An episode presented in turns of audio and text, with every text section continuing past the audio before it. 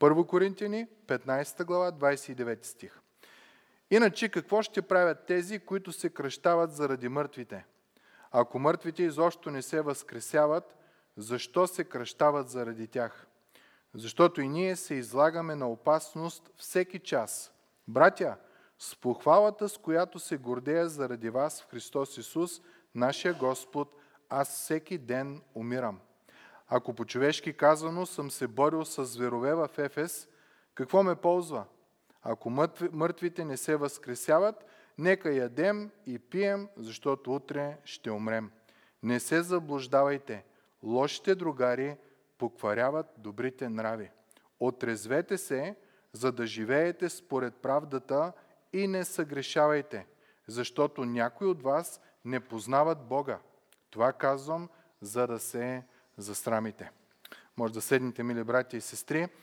Един на пръв поглед кратък, обаче всъщност доста дълбок текст, в който апостол Павел дава още една защита на факта, че Исус е възкръснал от смъртта и какво означава това за тебе и за мене. Основата на християнската вяра, на богословски думата е керигма, това е нещо, което изповядваме, е, че Бог се е въплатил в своя син Исус Христос, Богочовек, Спасител Христос. Той поема нашите грехове, умира за тях и възкръсва. И факта на Неговото възкресение показва, че всичко, което Той прави, понася нашите грехове, за, за да не може ние да бъдем наказани, а да бъдем оправдани, е истина. Та, възкресение Христово е много важно нещо. Това е доказателството, пак го повтарям, знам, ама е много важно, доказателството, че Бог е благоволил в жертвата на Исус Христос. Следователно, ти и аз, доверявайки се на Исус, умирайки с Него, ние имаме надеждата, че ще възкръснем с Него за един нов а, живот. Ако Христос не е възкресен, на празно е всичко. Цялото ни събиране, всички неща, които правим, Той не е понесъл греховете ни, ние продължаваме да кретаме, да бутаме в нашия си а, живот. В началото на 15 глава обърнахме внимание на това, че ако не сме умрели с Христос, са разпнати с Него, няма как да възкръснем, да живеем с Него. Та, много е важно това нещо да го, да го осъзнаем. В Христос смъртта и греха имат временна победа, но накрая битката е спечелена от Исус Христос. Един автор казва, за християнина гробищата ни напомнят, че живота е кратък, обаче Възкресение Христово ни напомня, че смъртта също е кратка за тези, които са в Христос. Християнина страх от смърт не трябва да има. И ако сте се замисляли, ако няма Възкресение Христово, ние сме една турба кожена, 90% вода с кокали. Това е живота ни няма абсолютно никакъв смисъл в, в него. Миналата сряда апостол Павел задълба още по-дълбоко. В началото той каза, ако няма възкресение, на празна е вярата ни. Целият смисъл на нашата вяра е в акта на възкресението на Исус. Миналата сряда той каза, че понеже Христос е възкръснал от мъртвите, той царува. Бог го е поставил той да царува, докато не подложи всяко коляно да се преклони и всеки език да изповяда, да се подчини на Господа. И когато това нещо стане, текста ни казва, той връща царството отново на Бога. Защо Исус царува? Ми той е победил смъртта. Той е победил и греха.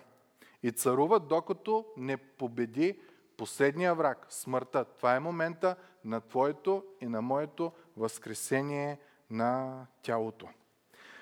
А, след тия моменти на тежко богословие, апостола ще ни занимава с този текст, където той буквално ще казва за моралния аспект.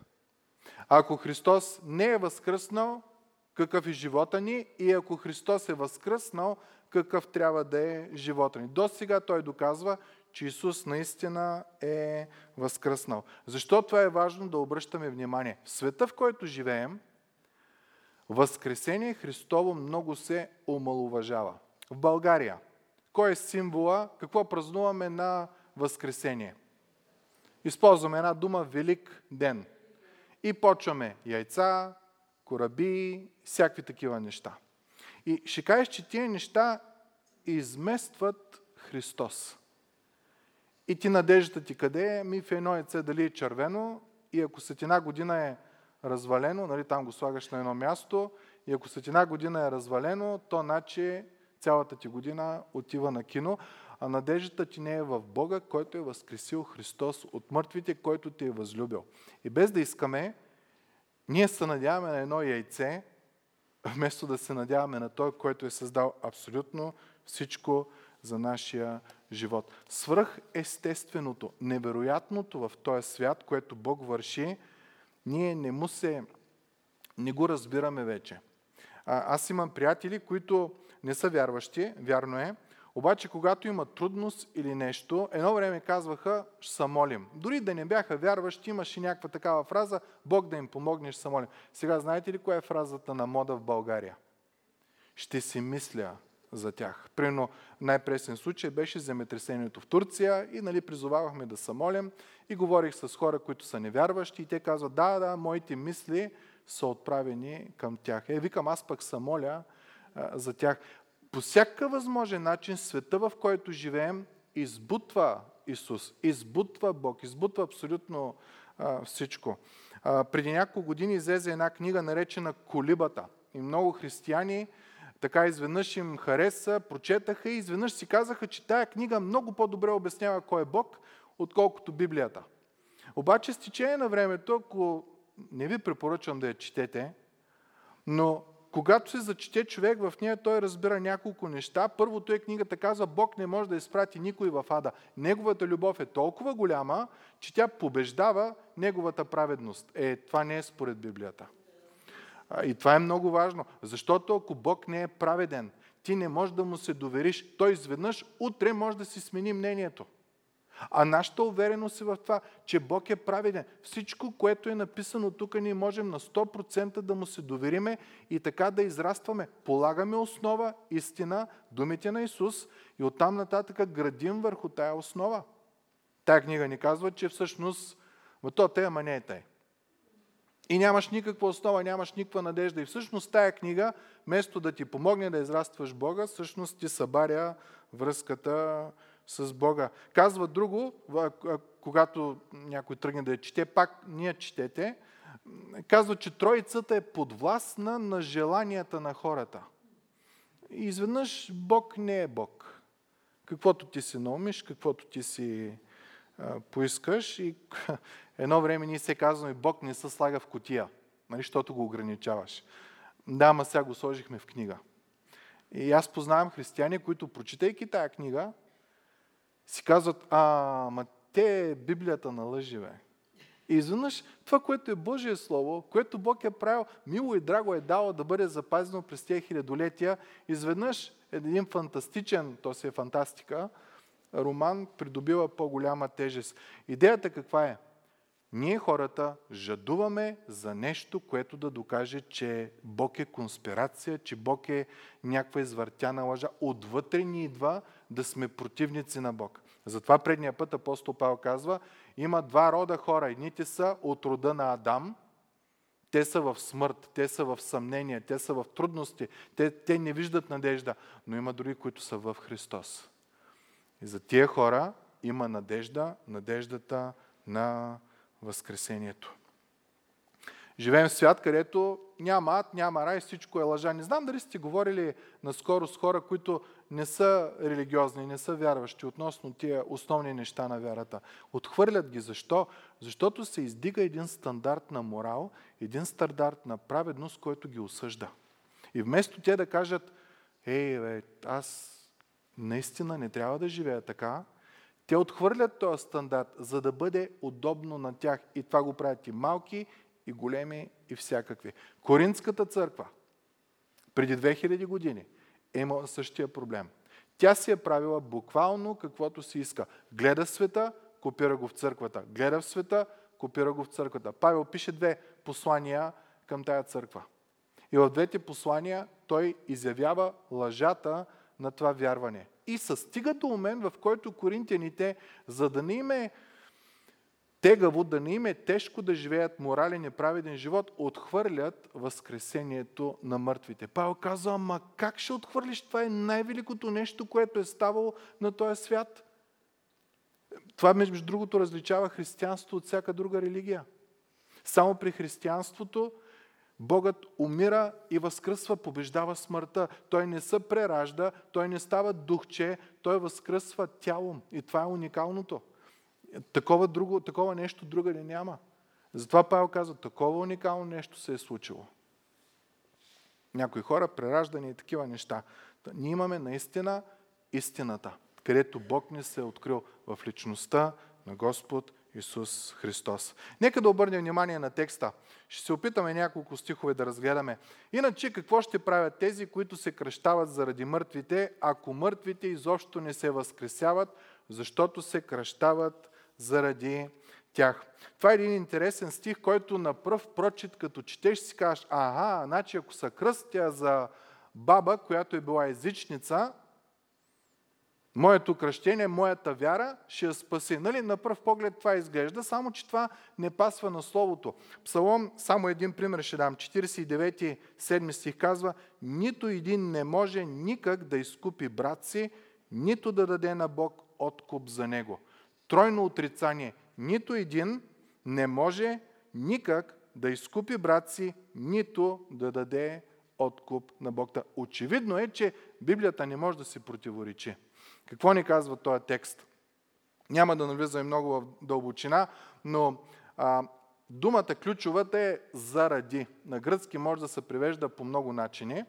А, това е един от а, начините, който преводачите превеждат, но идеята е, че ние взимаме водно кръщение заради мъртвите си тела, понеже сме мъртви в греха и умираме с Господа и възкръсваме за нов начин на живот. Искам да ви прочита няколко стихове в, в Библията.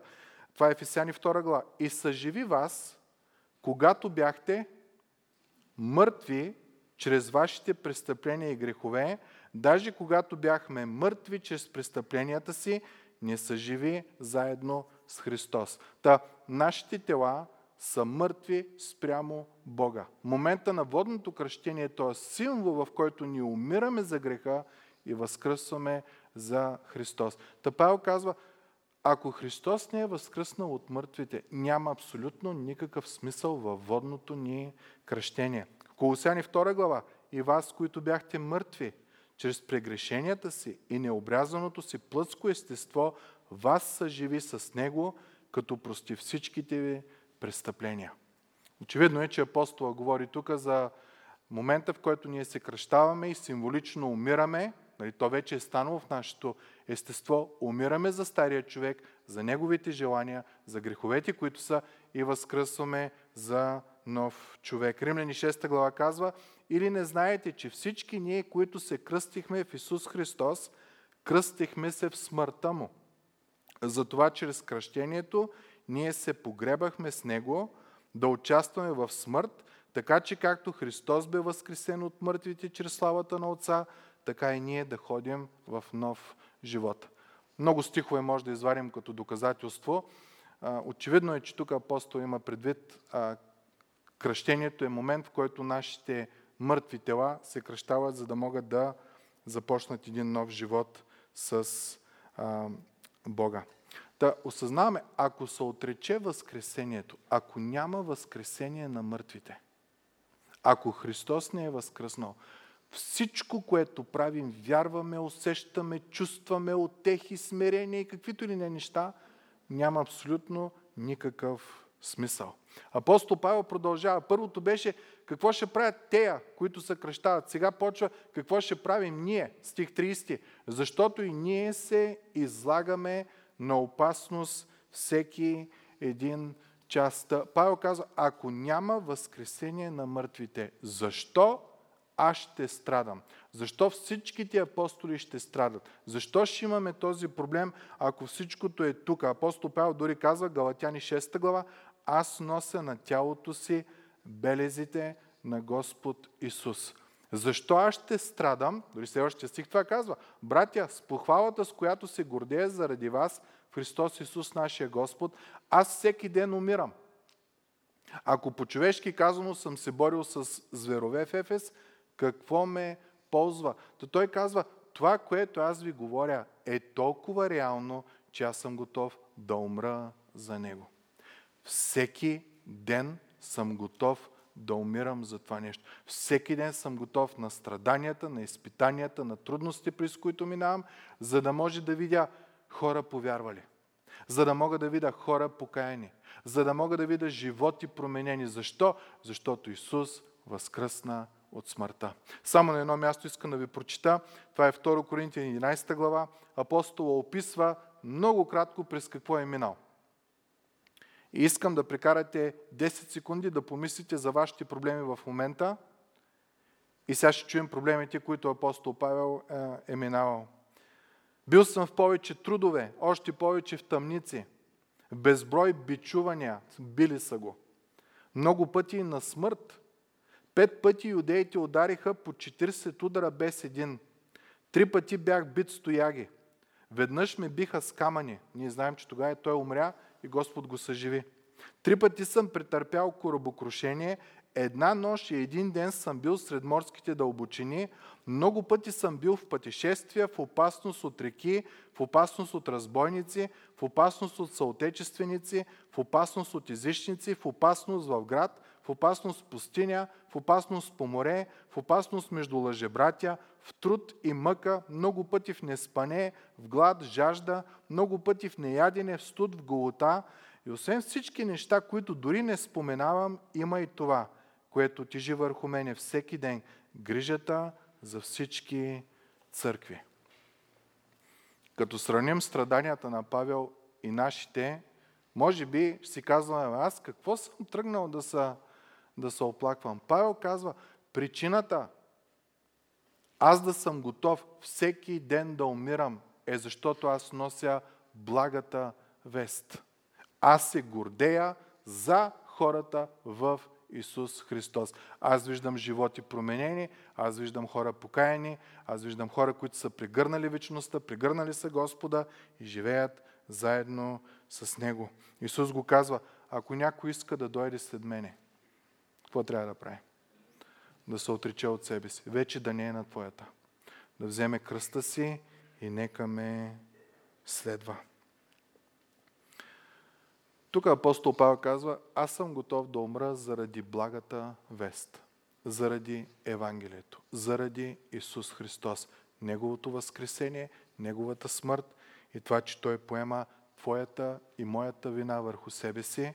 Той абсорбира Божия гняв върху себе си, за да може аз единствено да намеря Божията прошка, след като Бог ми прощава в Исус Христос. Никога да не изтърваме. Павел казва, аз се радвам, гордея се заради вас, но в Исус Христос. Християнската вяра е основана на делото на Исус Христос, нашия Спасител.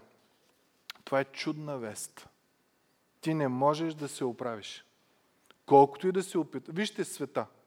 Колко хиляди години се опитваме без Бог да се оправим. Ей, няма оправия. Дори когато вярваме, ама се мъчим по не Божия начин, по човешкия да се оправим, ще кажеш, че от дупка падаме в яма и оттам падаме в пропаст. От зле и по-зле става в живота ни. Но когато дойде благата вест при тебе, че си грешен, но Бог те е възлюбил и дава прошка чрез Неговия Син Исус Христос. Ти трябва да се покаеш, трябва да се отречеш от този грешен начин на живот. Трябва да промениш начина си на мислене. Това означава покаянието, метаноя. Да промениш начина си на мислене и да приемеш Божия начин на мислене. Библията казва това. Ние ставаме ново създание. В нас вече не живее нашия човешки дух, ами в нас идва да живее Божия свят дух, който изгражда в нас своя си плод. Радост, любов, мир, дълготърпение, кротост. И може да продължим всичко. Павел казва, заради това да виждам Христос в сърцата на хора, аз давам живота си. Ако трябва всеки ден ще умирам, всеки ден ще умирам, за да видя това нещо. Един мой съквартирант в семинарията веднъж ми разказа свидетелството си. Имахме като а, упражнение да си кажем свидетелството много кратко, но да бъде такъв начин, че да бъде а, интересно за хората. Да не е два часа да разправяш една история и хората да те загубят. И аз го бях помолил да ми даде, защото много ми хареса. Чуйте какво казва той. Един ден човек влезе в моята а, стая в общежитието и ме попита, ако умра, къде ще отида. И аз вика си изкараха къла, защото за всичко бях мислил до този момент, но за това не бях мислил. И седнахме да говорим. И той ми разказа, че има Бог, че има милост, че има прошка, че има надежда, но тя идва след покаянието. И от този момент казва, аз се покаях. И казва така, един ден друг приятел ме среща и ми каза, нещо си различен. Казва, аз тогава се сетих, че трябва да отговарям на всеки, когато ме пита за моята надежда. И му казах, има Бог, който ни е възлюбил и е дал сина си и прощава всеки грях. Трябва да го приемеш само чрез покаяние. След три месеца казва, аз видях, той е мой приятел. Сияещ. И двамата знаехме какво е станало. И той познава Господа, и аз го познавам.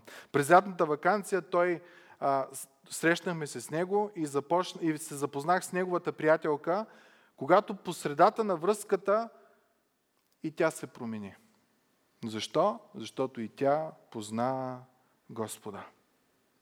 И той каза, най-великото нещо на света е да познаеш Исус. Но също най-великото е да помогнеш на някой друг да познае Исус. Нашето спасение не е само на мен да ми е добре, аз да съм спасен, аз да не съм в пъкъла и те неща. Това казва апостол Павел. Ако трябва, всеки ден ще умирам. Моят живот е скрит с Христа в Господа. Аз за моя живот не се притеснявам. Притеснявам се за другите. Ако трябва, всеки ден ще умирам, за да може хората да познаят Исус Христос в моя живот. Което означава, че апостол Павел надявам се и ти и аз, е стигнал до едно осъзнаване, че има временни неща и вечни неща. Има временни неща, които колкото и да ги купнеш, колкото и да ги желаеш, колкото и да ги пазиш, колкото и да ги тачиш, умират. Защо? Ми те са временни. Но има вечни. Едно от вечните неща е Божията слава. Която казва Солото, те първа ще ни се открива. Всеки ден ние израстваме от слава в слава, четейки Словото, молейки се, пребъдвайки в Господа. Това е смисъла, да познаем Господа повече и повече в живота си. Изведнъж ти осъзнаваш, че има две неща на този свят. Едното е суета на суетите. Осъзнаваш, че има къща, която е градена ама на пясък. И като трудности я измиват и няма и помен от нея. Осъзнаваш, че има канара. И тая канара е Бог. И както Давид може да кажеш, канара моя, сила моя, крепост моя, Бог мой, Спасител мой, наслада моя, Господ мой. Осъзнаваш, че едното постоянно се клати, защото е несигурно и ти ставаш несигурен, когато живееш по този начин и ни радост имаш, ни мир имаш, ни нищо. Другото е една котва, която е толкова стабилна, защото тя е закотвена в вечността при Господа. Изнъж ти си казваш, такова велико нещо няма. И аз искам повече и повече. Знаете ли кое е хубавото? Вечността. Няма величина, с която да измериш. Колкото повече навлизаш в Господа, който е вечен, толкова повече разкриваш Неговата прелест, Неговата уникалност и радостта ти става от радост в радост, от живот в живот, от наслада в наслада.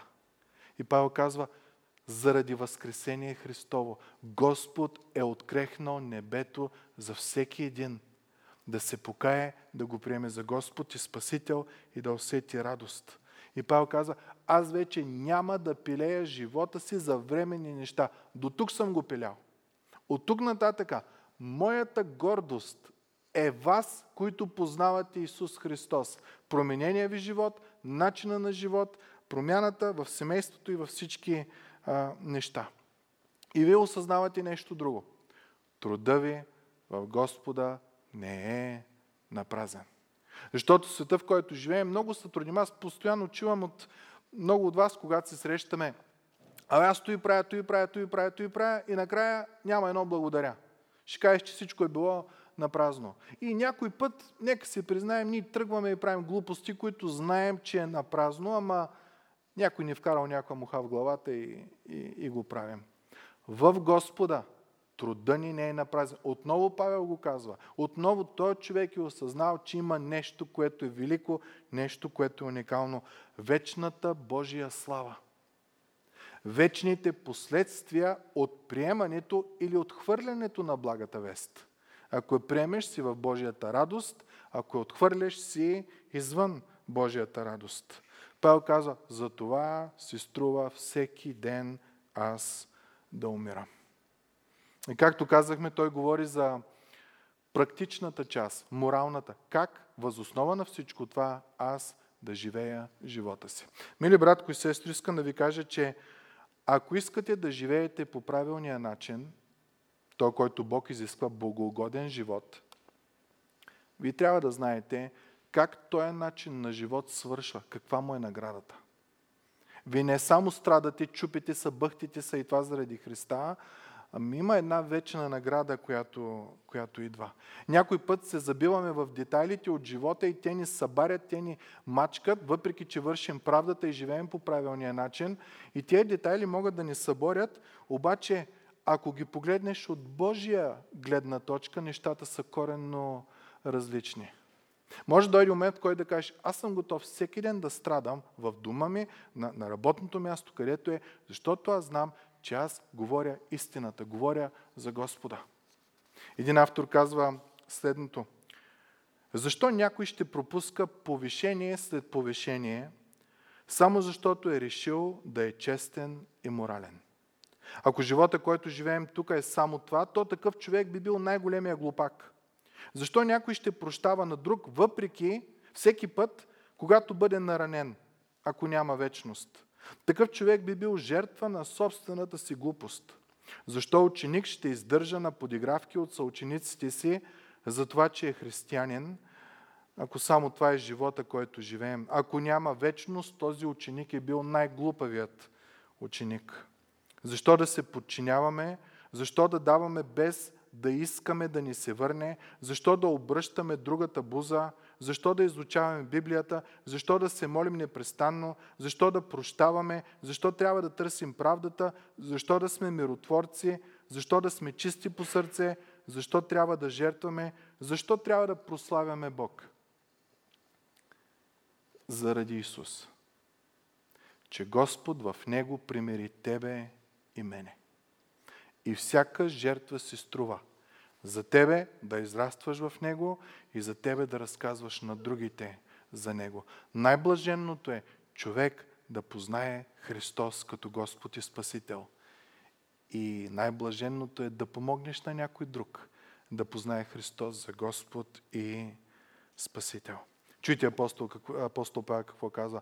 Ако мъртвите не се възкресяват, какво остава? Да ядем, да пием, защото утре ще умрем. Чарлз Ходж, един богослов, казва следното. Където човек няма разбиране за вечност, за вечна награда, за вечно наказание и вечни последствия, когато няма усещане за свръхестественото и възвишеното, и за съд, и за слава, и за свят без край, когато човека принизи човечеството и историята до природни и физични закони и няма никакво разбиране за Бог и вечността и последствията, човек се отдава на животински инстинкти. Какво означава животински инстинкт? Ние имаме в нашата къща две кучета, които буквално живеят на животински инстинкт. Искат ли нещо, те отиват и си го взимат, без да мислят дали ще наранят котката или другото куче или каквото и да е. Когато ние, знаем, ние не знаем, че има вечност, не знаем, че има прошка, не знаем, че има Бог, който е справедлив, не знаем, че има съд, не знаем, че има прошка, ние си живеем живота както си искаме. Живеем го основан на физични закони. Въобще не наинтересува, че Бог е създал света, че е дал сина си, че призовава хората да се покаят. Не, такива работи изобщо не на интересуват. Че Бог те призовава възоснова на жертвата, която е направил ти да живееш достоен живот, морален живот, живот, който да прославя Бог в твоя живот. Не. Ти живееш за себе си и важното е на тебе да ти е добре и ти да си прав. Павел обаче казва, този начин на мислене, че живота е всичко тук и няма възкресение, няма това, е много лош. Казва, не се заблуждавайте, лошите другари покваряват добрите нрави. Та Павел казва, ако Христос е възкресен, прави всичко възможно да живееш за Негова слава. И когато живееш за Негова слава, неимоверно хората ще искат да знаят откъде ти идва силата да живееш по този начин. Ще те питат за надеждата ти в живота. Петър казва, разказвай, когато ти питат за надеждата си. Обаче, ако не е възкресен, яш пи и се весели, защото утре ще умреш. Обаче, Христос е възкръснал. Има възкресение на мъртвите. Затова Павел каза, внимавай с какви хора се събираш. Преведено на по-съвременен език, внимавай какво слушаш по интернета. Внимавай какво гледаш. Внимавай какво храни душата ти. Внимавай. Внимавай, защото лошите другари, колкото и да са приятелски настроени и безобидни, развалят добрите нрави в живота. Как да разбера дали приятеля ми е добър или лош? Ами, се среща с него. Говорим за слушане, говорим за среща, разбира се, с хора, за гледане. Помага ли ти да възлюбиш Господа повече? Казваш ли си, мамо, ще изам тая Библия. Толкова съм вдъхновен от този разговор, който имахме. И като се прибереш къщи, да имаш желание да я четеш. След такъв разговор, идва ли в тебе осъзнаването, че о, аз съм грешен, аз имам нужда от прошка и това да те доведе до молитва на покаяние. Това е качествен приятел. Това е качествено нещо, което слушаш или което, което гледаш. Или стига ли момента, в който кажеш, Господи, прославям Те заради Христос. Прославям Те заради величието Ти, заради прошката Ти, заради силата Ти. И това са добри мисли които ни помагат да израстваме, да се докосваме повече и повече до Господа. Но внимавай с какви приятели, защото има други, които те дърпат надолу. Не искат да имаш връзка с Господа. Не искат да имаш радост в Господа. Не искат да имаш мир в Господа. Те ти създават интриги, те ти създават караници, изкарват ти само негативното, само лошото. Ами как да имаш радост? Ти ще си кажеш, о, аз съм над тия работи. Да, ама Бог не е съгласен с теб. Бог казва, лошите другари развалят добрите нрави. Внимавай какво слушаш, внимавай какво гледаш, внимавай с какви хора се събираш. Притчи 23.7 казва, каквото е в мислите на човек, такъв е и той. Ако тръгнеш по тая наклонена част на лош начин на мислене, то неимоверно ще се покаже в живота ти то ще блика от тебе. Ти няма да можеш изобщо да го скриеш. И затова Павел каза, не се заблуждавайте, лошите другари покваряват добрите нрави. И стих 34 казва, отрезвете се. Ще кажеш, че се опиянил. Ама нека да ви кажа, много са опияняващи тия лоши мисли. А тук конспирация, я тук да говорим против някой друг, я да изнищим там другото и ушите ни стават и такива огромни и слушаме и запаметяваме, като отидем на друга среща, бе ви знаете ли какво? Знаете как върви. Едно перце и накрая кокошка а, излиза. Сатана е много изкусен. много добре знае как да ни умота, как да ни излъже. Представете ли си, той се опита да изкуши Божия син. И още по-тежкото. Опита се да изкуши Божия син, като му цитираше стих от Словото. А какво остава за тебе и за мене? Затова четене, молитва, пребъдване в Господа, пребъдване в братя и сестри. Защото когато си сам, ти ставаш себе праведен. Това е лошото. И тогава всички са маскари, само ти си номер едно. Но когато си сред братя и сестри, в които е Господ, Бог подбужда братя и сестри да, да ти изобличават. Един на друг изповядвайте греховете си. Има сила в събирането. Павел казва, отрезвете се. Спри да мислиш по грешния начин. Защо? Не можеш да служиш на двама господари. Има ли сте момент, когато нещо в живота ви не върви? И молите се, молите се, ама не върви. Коя ви е била първата мисъл? Ей, Господи, да не би да има нещо в мене, което нещата не вървят. Да не би да съм в грях. Или си кажеш, Боже, защо не ми отговаряш на молитвата? Ти не ме обичаш. Не може и двата господаря да харесваш. И чашката, и Бог. Единия ще намразиш. Никой няма да каже, ей, от този алкохол направо се смачках. Не, ще каже, Бог не ми отговаря на молитвите. Що? Намразваш единия господар. Сатана е много изкусен. Много може да ни атакува в живота си. Павел казва, отрезвете се, за да живеете според правдата и не съгрешавайте, защото, много интересна фраза, някои от вас не познават Бога. Не не знаят за Бога. Всичко им е казано. Павел в тази църква е бил година и половина поне. Две послания пише.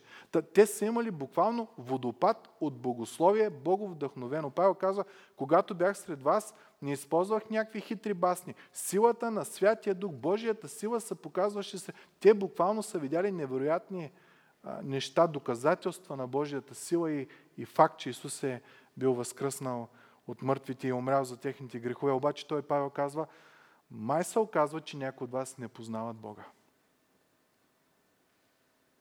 Удари сте са на голяи. Нека да едем да пием.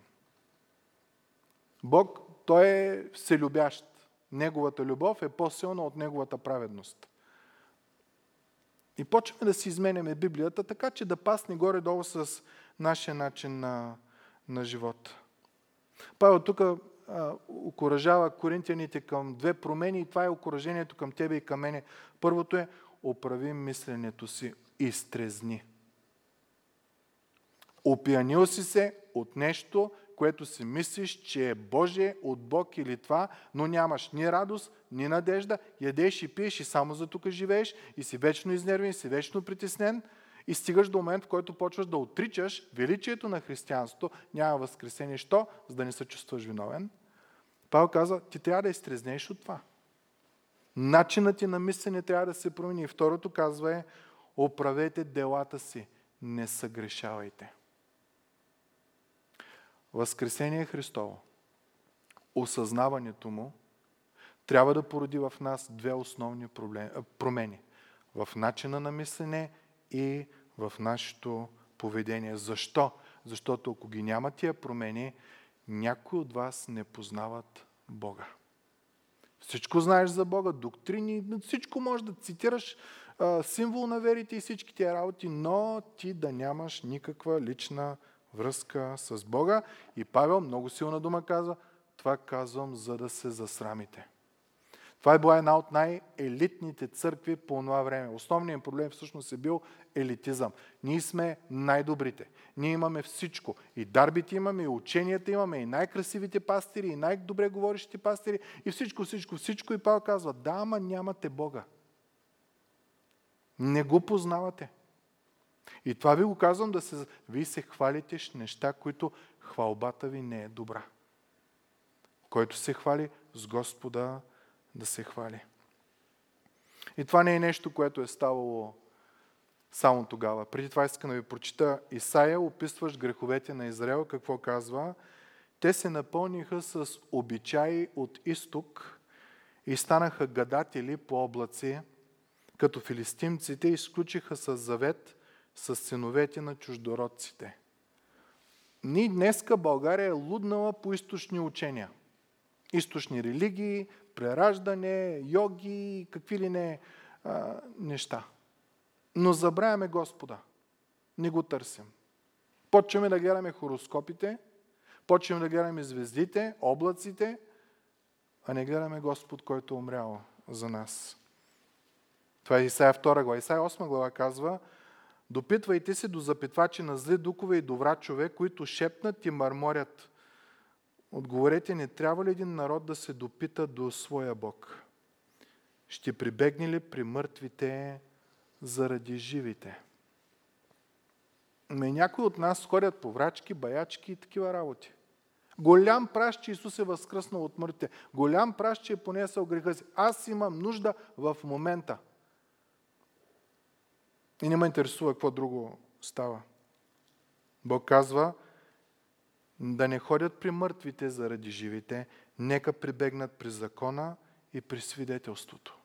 Това, което ние имаме, мили брати и сестри, е Божия закон и Божието свидетелство на вярност към тебе и към мене. Никъде другаде ти няма да разбереш, че Бог е любов, че Бог е праведен, че Бог е справедлив, че Бог те възлюбва, но не е такава а, мека любов, ами за да си жив ти, неговия син трябваше да пострада. Никъде другаде, освен в Словото. Затова автора казва, ако търсиш знание за вечните неща, не дей да питаш друг човек.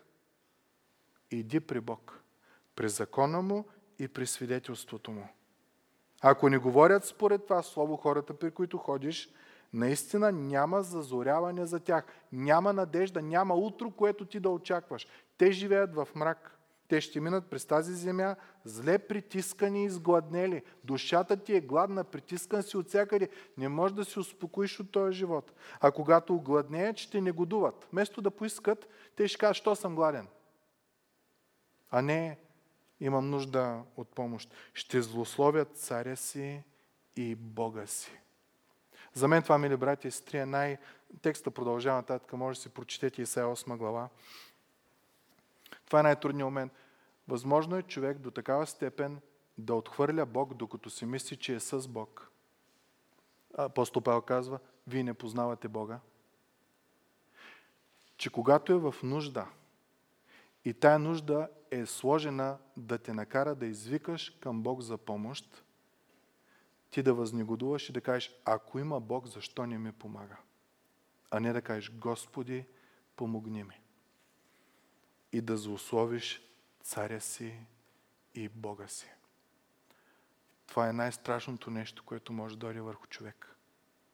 Когато си в нужда, толкова закоравяло сърце, в знаеш за Бог, ама не познаваш Бог, че да не знаеш кога Господ работи в живота ти, за да те смири, кога Господ работи в живота ти, за да те окоръжи, кога Господ работи в живота ти, за да израснеш духовно. Това е опасното. Павел казва, Възкресението на Исус е основата на нашата надежда. Ако погледнем нагоре, ние имаме надежда, ние имаме мир, ние имаме светлина. Ако погледнем надолу, чуйте Исаия 8 глава продължава, ще се взрат в земята, човешкото, и ето скръп, тъмнина, мрак измъчване и широко се разпрострява черна нощ. Никаква надежда няма. Всички са против мене и аз съм против всички. Вместо да погледнеш към Исус, който ти дава светлина, дава ти надежда. И Павел казва, има възкресение. И за това възкресение аз давам живота си. Всеки ден аз умирам, за да видя повече и повече хора повярвали, животи променени. Гордостта ми е Христос в хората, на които благовествам. Христос в хората, които израстват. Не е ядене и пиене, а е Христос. Да призива тая вечер към всеки един от нас е. Христос наистина е възкръснал от мъртвите. И този факт трябва да породи промяна в нашия начин на мислене, изтрезнете и в нашия начин на действие. Спрете да грешите. Господ има тая сила да го направи, но трябва да извикаш към Него. Трябва да го поканиш в сърцето си, т.е. да му дадеш натуралния акт на твоето сърце в неговите ръце. Той да получи цялата достъп до всяка една стая в твоя живот. И в най-тъмните, и най-мрачните, и тия, които ги криеш, и тия, които не искаш да ги, да ги покажеш. Да не би накрая да знаеш всичко за Бог, но да не познаваш Бог. Павел казва, внимавайте. Внимавайте. Внимавайте, мили брати и сестри, какво четете, какво слушате, какво гледате. Сравнявайте го винаги с Словото. Ако нямаше нужда да сравнява и нямаше нужда от Библия, Бог директно щеше да... Всеки един човек ще да е прав. Имаме Словото, чрез което да наблюдаваме кое е истина и кое не е. Това е законът и свидетелството. Сравнявайте. Затова е толкова важно четене на Словото. Това е нещо, което всеки един от нас ще наобедини днес тук. Политически може да сме различни. И други разбирания може да имаме различни. Но това е нещо, което ни обединява. Възкресение Христово. Увереност трябва да имаме. И тази увереност да породи промяна на начин на мислене и промяна на нашите дела. Господа ни благослови. Сряда вечер е време, в което споделяме нашите молитви. И аз бих искал като първа нужда, която да споделим, да бъде точно момента на този предния стих лошите другари покваряват добрите нрави. Да не би да има някой в твоя живот, дали е в интернета, дали е по телевизията, дали се среща с него, който да покварява, да убива радостта ти в Бога. Който да унищожава увереността ти и надеждата ти в Бога. Бягайте от такива моменти. Ако вие сте такъв, променете се. Христовата любов ви призовава да се промените. Това да е първото нещо, към което да, да се молим, да се изследваме, да изтрезнеем и да спрем да, да живеем грешно.